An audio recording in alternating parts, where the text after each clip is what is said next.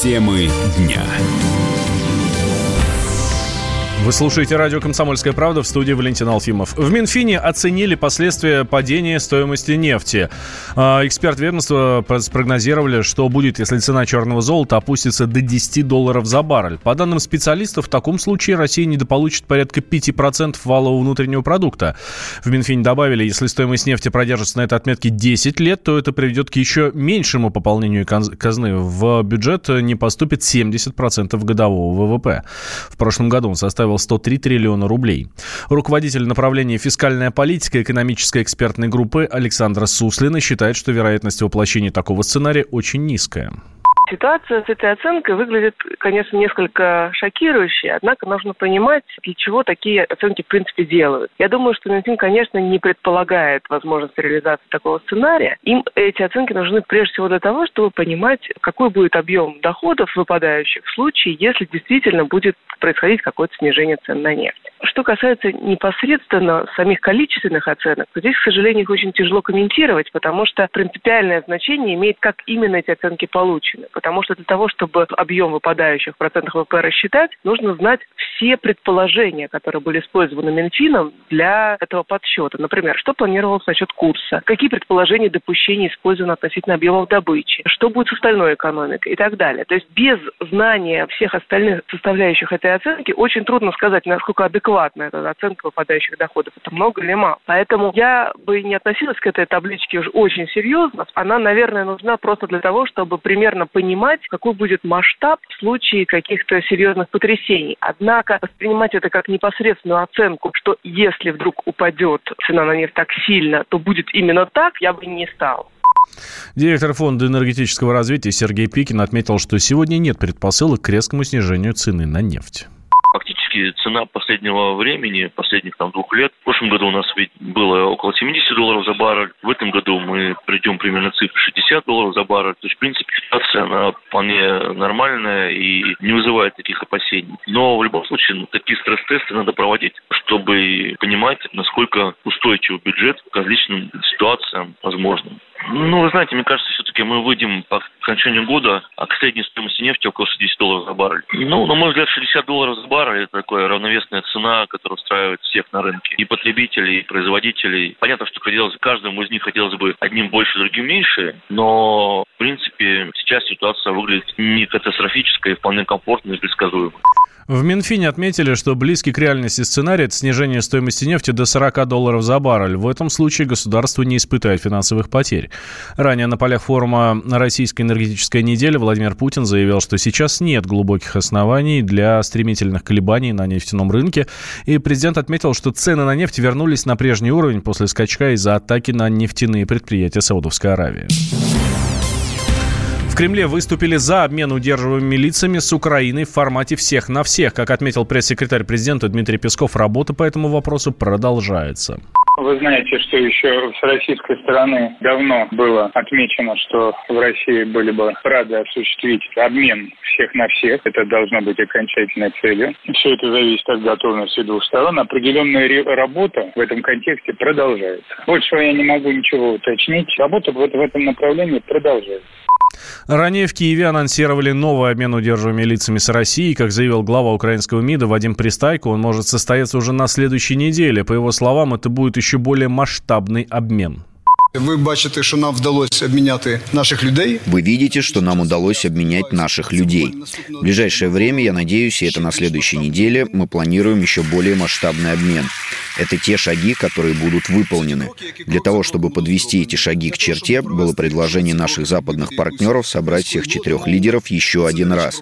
В последний раз такая встреча была в 2016 году. Останній раз такая зустріч была в 2016 році. Украина делает все для того, чтобы организовать еще один обмен, считает политолог Александр Асафов. Безусловно, обмен возможен, поскольку именно такие шаги приближают столь чаемую для Киева встречу в нормандском формате. Это и подписание формулы Штанмайера, и демонстрация других конструктивных настроений, которые могут способствовать ну, климату, э, который позволит обсуждать сложные вопросы. Поэтому, конечно, они будут прикладывать усилия, если списки согласованы, если там не кроется никаких э, интриг э, в обычном киевском стиле, то тогда я думаю, что этот обмен вполне может состояться. Обмен заключенными между Киевом и Москвой состоялся 7 сентября по формуле 35 на 35. После этого президент Украины Владимир Зеленский заявил, что в российско-украинских отношениях открыта первая глава и сообщил о подготовке Киева к следующему этапу освобождения граждан. В Кремле сказали, что не исключают дальнейших шагов по обмену, но подчеркнули необходимость огромной и скрупулезной подготовительной работы. Россиянин покорил Арктику на каяке. Юрий Важенин проплыл сотни километров вокруг архипелага Шпицберген, Белые медведи, холодные воды Северного Ледовитого океана и полное отсутствие цивилизации. Как он решился на такое отважное приключение, выясняли мои коллеги. Челябинец Юрий Важенин, организатор общества «Урал-каяк» и «Нескучный русский», путешествует по всему миру. А недавно он вернулся из большой экспедиции в Арктику, где проплыл вдоль фьордов норвежского Шпицбергена. Свой поступок Юрий объяснил просто. В детстве хотел стать не космонавтом, а полярником. В детстве все советские мальчики делились на несколько категорий. Одни мечтали побывать в космосе, другие стать полярником. Дело в том, что я один из немногих людей в России, которые развивают морской каякинг. Именно ходить вдоль побережья морского, разглядывать берег морского побережья, попадать в дикие места, туда, куда нельзя подойти на катере, максимально близко быть э, к дикому миру животных. Каяки можно купить по разной цене, от 5 до 300 тысяч рублей. Существует даже надувной, который помещается в обычный 30-литровый рюкзак и весит около 3 килограммов.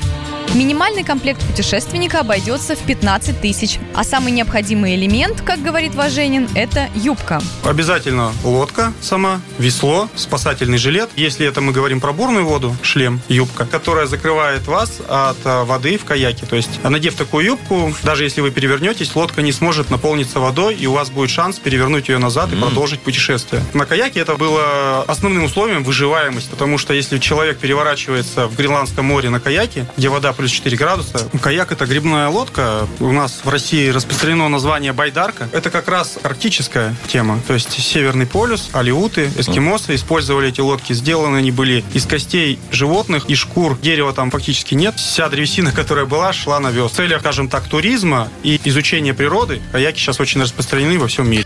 На Шпицберген Юрия Важенина пригласила компания, добывающая уголь на архипелаге.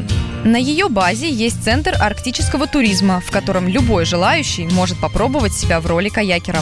Условия максимально приближены к арктическим. Это был конец сентября. Меня просто пригласили на Шпицбергене. Там как бы не совсем арктический такой суровый климат, потому что дыхание Гольфстрима еще очень заметно. Там бывает, конечно, и минус 30, и минус 35, но в целом где-то минус 20. Вот мы в сентябре были, было минус 2, плюс 4, вот так погода скакала. В принципе, мы были экипированы правильно, поэтому нам погода как бы ну, не доставляла хлопот. Сейчас там начнется полярная ночь, будет 4 месяца просто полная темнота. Просто нет солнца вообще, оно не появляется ни на линии горизонта, нигде. То есть он за полярным кругом находится, поэтому поэтому просто солнца нет и а, ничего не видно. Шпицберген – самая доступная Арктика по цене и климату. Стоимость туров начинается от 70 тысяч рублей. Путешествие на каяках – удовольствие не из дешевых, порядка 200 тысяч. Но в одиночку отправляться в плавание будет еще дороже из-за высоких цен на трансферы. Для меня было просто посмотреть историю освоения вообще Арктики, потому что там одно из немногих мест, где сохранилась история освоения советскими людьми Арктики. И там русские люди представлены шире всех. На Шпицбергене очень долгое время российских граждан было больше, чем норвежцев. А, было три крупных города. Это Пирамида. Он сейчас восстанавливается город Баренцбург, столица на Шпицбергене российского представительства. И город Груманд. Сейчас остался действующий постоянно это город Баренцбург. Там продолжают добывать уголь и восстанавливают существует один из самых красивых городов на Шпицбергене. Даже норвежцы признают, что это один из самых красивых городов. Это город Пирамида. По советской архитектуре это очень красиво. Это советская архитектура. Там есть бассейн, например, огромный в Арктике бассейн, деланный из дерева полностью. Если вы попадаете в море, то визу не надо. Море очень многие любят, потому что море позволяет практически без виз путешествовать. Важенин признался, что у него не было цели побывать в Арктике, но он принял приглашение и получил огромное удовольствие от такого приключения. Не факт, что вам повезет увидеть увидеть кита, касатку или медведя, но побывать там точно стоит, советует путешественник. Валерия Лысенко, Василий Воронин, радио «Комсомольская правда». Темы дня.